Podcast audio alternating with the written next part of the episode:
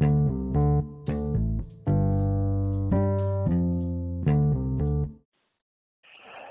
merhaba, Oral Çalışlar. Size e, Türk Jurnos'un e, CHP zihniyeti başlıklı e, belgeseli üzerinden Cumhuriyet Halk Partisi'ndeki zihniyet ve tutum değişikliklerini sormak istiyoruz.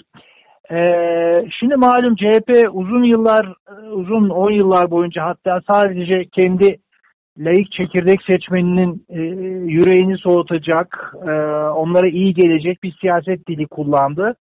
E, ve programı da neredeyse tamamen yani tek bir maddeye indirgendi. Laikliğin savunması ve tek bir slogan kahrolsun e, işte e, irtica. Türkiye layıktır, layık kalacak. Evet bu böyle sloganlar. Yani o kadar ki Kılıçdaroğlu genel başkan seçildikten sonra çok iyi hatırlayacaksınız siz de ekonomi, yoksulluk falan gibi bir takım laflar ettiğinde herkes çok şaşırmıştı ve alkışlamıştı işte böyle olmalı falan diye.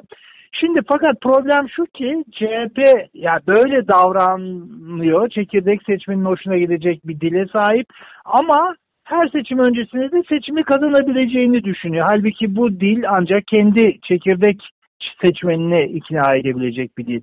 Şimdi Kılıçdaroğlu'nun galiba bulduğu şey seçimin böyle kazanılamayacağı. Bu varsayım, bu kabulden itibaren partisini adım adım değiştirmeye başladı ve e, bu, bu böyle başladı. Sonrasında ne oldu? Sonrasını sizden dinleyelim. Buyurun. Aslında bu 140 Jurnas'ın yaptığı Kemal Kılıçdaroğlu tahlilini biz de uzunca bir süredir yapıyor ve kendi aramızda tartışıyoruz. E ne oluyor? Yani bir kere bir Cumhuriyet Halk Partisi çok yakın tarihi hatırlarsak, çok yakın geçmişe bakarsak 2007'lere hatta 2002'lere yani AK Parti'nin iktidara geldiği yıllara bakarsak Cumhuriyet Halk Partisi rejimin bekçisi rolündeydi. Yani hı hı. iltica ve bölücülük tehlikesine karşı özellikle iltica tehlikesine karşı rejimin bekçisi rolünü üstlenmişti. Ve hatırlarsanız 2007 Cumhurbaşkanlığı seçiminde Abdullah Gül'ün karısının başörtülü olması onun Cumhurbaşkanlığı seçilmesine engel olmak için bir vesile olarak kullanıldı ve 367 kişi gerekir gibi saç sapan bir gerekçeyle Anayasa Mahkemesi'nden e, seçimin iptali sağlandı ve yeniden Türkiye Cumhurbaşkanlığı seçimine gitmek durumunda kaldı. Bütün bunlar aslında bunu daha uzatabiliriz. Mesela ben şeyleri hatırlıyorum. E, Türkçe TV kurulduğunda Deniz Baykal sert bir şekilde karşı çıkmıştı. AB karşı AB'ye uyum yasaları çıkarken itiraz ediyordu. Yani buna benzer bütün değişim alanlarında Cumhuriyet Halk Partisi hatta anayasa değişikliğini hatırlarsın mecliste e, çok ciddi HDP ile AK Parti arasında gelişen uyum nedeniyle anayasada hı hı. çok ciddi demokratik değişiklikler yapılmasının eşiğine gelmişti.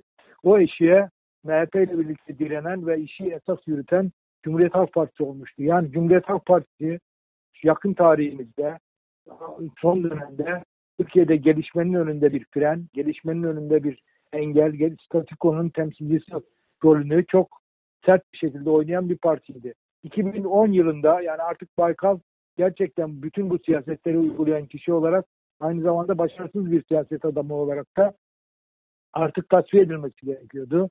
Ve bir şekilde bir kazaya kurban giderek tasfiye oldu ama yani onun tasfiye olması sırf onunla izah edilebilecek bir durum değil. Tasfiyesi meşru meşru kabul edildi ve Kemal Kılıçdaroğlu'nun liderliğini de parti benimsedi, toplum benimsedi bir anlamda. Yani Baykal'ın yerine bu gelsin, hiç olmazsa yeni bir şeyler olur diye. Başlangıçta tabii Kemal Kılıçdaroğlu'nun hemen egemen olamadığı partiye, her şeyi halledebilecek bir güç elde edemediğini biliyoruz.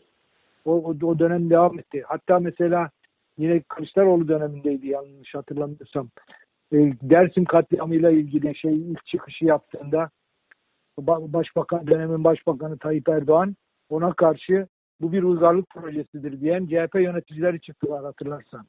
Tabii doğru. Yani şey mesela Onur Öğren bunlardan biriydi. Şimdi bu e, yalnız seçim meselesi de izah etmek de yet, yeterli değil. Yani CHP bunu yapıyor ve seçimi kaybediyor ötesinde CHP Türkiye'nin köklü bir partisi olarak Türkiye'nin demokratikleşmesini, Türkiye'nin gelişmesini engelleyici bir rol oynamaya başlamıştı. Ve bir anlamda Kılıçdaroğlu da hem geldiği köken itibariyle hem birikimleri itibariyle demokrat bir kişilik olduğu ortaya çıktı. Bu demokrat kişiliğin partiye yansıması nasıl olacaktı? Tabii önce partiye egemen olmak gerekiyordu. Partide gerçekten Deniz Baykal döneminin kültürü, statikocu kültür çok kuvvetli bir şekilde varlığını sürdürürken Kılıçdaroğlu önemli bir çaba sarf ederek adım adım partiyi değiştirme çabası içine girdi. Bence dönüm noktası 2015 seçimlerinin kaybedilmesidir.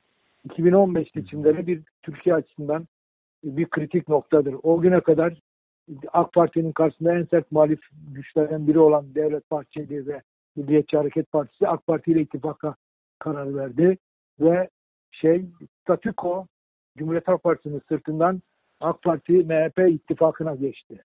Yani o günden itibaren adım adım statükonun savunucusu odak değişti.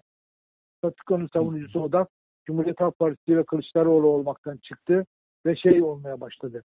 İşte buradan itibaren söyledikleri şeyler çok ilginç. Mesela o benim bugünkü yazımda da alıntıda da bahsettiğim gibi vaizeler diyor. Yani kadın vaizler ziyaretine geliyor ve diyorlar ki biz muhafazakarlar diye konuşmaya başlıyorlar. Devlet şeyle Kemal Kılıçdaroğlu'yla. Hı hı. Kemal Kılıçdaroğlu'nun tepkisi ilginç. Efendim diyor siz niye muhafazakar olacaksınız? Muhafazakar biziz. Muhafazakar değişime karşı çıkandır. Biz değişime karşı çıkan bir parti olarak asıl muhafazakar parti biziz diye, diye gerçekten demokrat bir kişiliğin ve de, Türkiye'de değişim isteyen bir kişiliğin söyleyebileceği, herhangi birimizin söyleyebileceği sözler bunlar ama Cumhuriyet Halk Partisi'nin koltuğundan bunu söylemek önemli bir cesaret ve önemli bir atılım diye görmek gerekiyor. Hı hı. Çünkü kimse bugüne kadar böyle bir şey söylemeye cesaret edemedi Cumhuriyet Halk Partisi yönetiminde. Yani muhafazakar siz değilsiniz biziz diyor. İkincisi statikoyla ilgili. Biz diyor statikocu bir parti. Bu statikocu partiyi değiştirmemiz gerekir. Yani bütün bunlar bir seçim kazanmanın ötesinde daha da önemli olarak Türkiye'nin değişiminde Cumhuriyet Halk Partisi gibi önemli bürokrasiyi etkileyen, orduyu etkileyen, yargıyı etkileyen çok önemli bir güç, siyasi güç. Bunun değişim geçirmesi Türkiye'nin demokratikleşmesiyle de çok ilgili ve çok ilintili. Ve nitekim bu demokratik e, bakış açısı ve yaklaşım diğer partilerle ilişkisini de olumlu yönde etkiledi. Yani İyi Parti'ye 15 milletvekilini vererek seçimlerde şey engelini, %10 engelini aşmak için gösterdiği siyasi performansı da unutmamak gerekir gerçekten. E bütün bunlar e, şöyle bir şey yarattı. Türkiye'de adım adım ve zaten önemli olan da bu. Yani Türkiye'de Kemalistlerin önemli bir kesimi veya ulusalcıların demokrat olmadan, muhafazakarların demokratları bunlarla birleşmeden, Kürtlerle birleşmeden Türkiye'ye demokrasi kurmak mümkün değil. Hiçbir güç Kürtleri, muhafazakar dericileri ve Kemalistlerin demokrasiye yatkın olan kesimlerini birleştirme yeteneğini gösteremezse demokrasiyi kuramaz. Ve Türkiye'nin önünde ve Kılıçdaroğlu'nun önünde de şimdi böyle bir şans çıktı, böyle bir imkan çıktı ve Kılıçdaroğlu bence şu ana kadar gerçekten hem Kürtlerle hem HDP'yle hem de İyi Parti ile kurduğu dengeli siyaset o da demokrat karakterinden geliyor. Nedeniyle oldukça önemli bir noktaya geldi. Bir şey daha söylemek istiyorum. Şimdi muhalefet konusunda çok ciddi tartışmalar yapıyoruz. Diyoruz ki işte muhalefet ne yapıyor? Şimdi ben de diyorum ki 2015 yılından 2021 yılına kadar 6 yıl önceki Cumhuriyet Halk Partisi'ne bakın.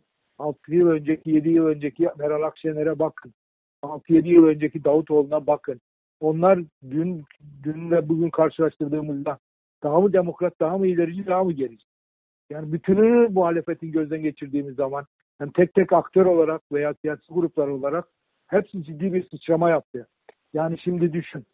E, Cumhuriyet Halk Partisi'nin yönetiminde Dersim katliamına uygarlık projesi diyenlerin yerine Dersim katliamını yaşamış bir Dersimli Cumhuriyet Halk Partisi'nin başında.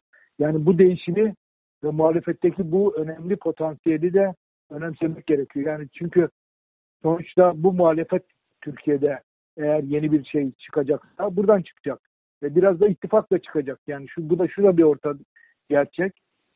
E, Cumhuriyet Halk Partisi ne kadar fazla çabalarsa çabalasın %25-30'lar bandının ötesine geçemez. Neden geçemez? Bu yalnızca e, siyasi nedenlerle değil, kültürel nedenlerle, psikolojik nedenlerle bunun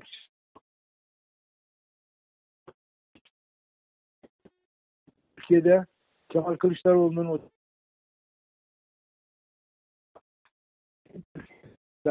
statükoya karşı değişimin etkili bir aktörü haline geliyor. Ben e, bu nedenle önümüzdeki dönemin önemli bir aktörü olarak Kılıçdaroğlu'nun yeni baştan değerlendirilmesini, yeni baştan anlaş, anlaşılmasını ve Kılıçdaroğlu'nun oynayacağı rolü hep birlikte göreceğiz diye düşünüyorum. Peki. Çok teşekkürler. Sağ olun. İyi Teşekkür yayınlar ederiz. diliyorum Sebastian ailesine.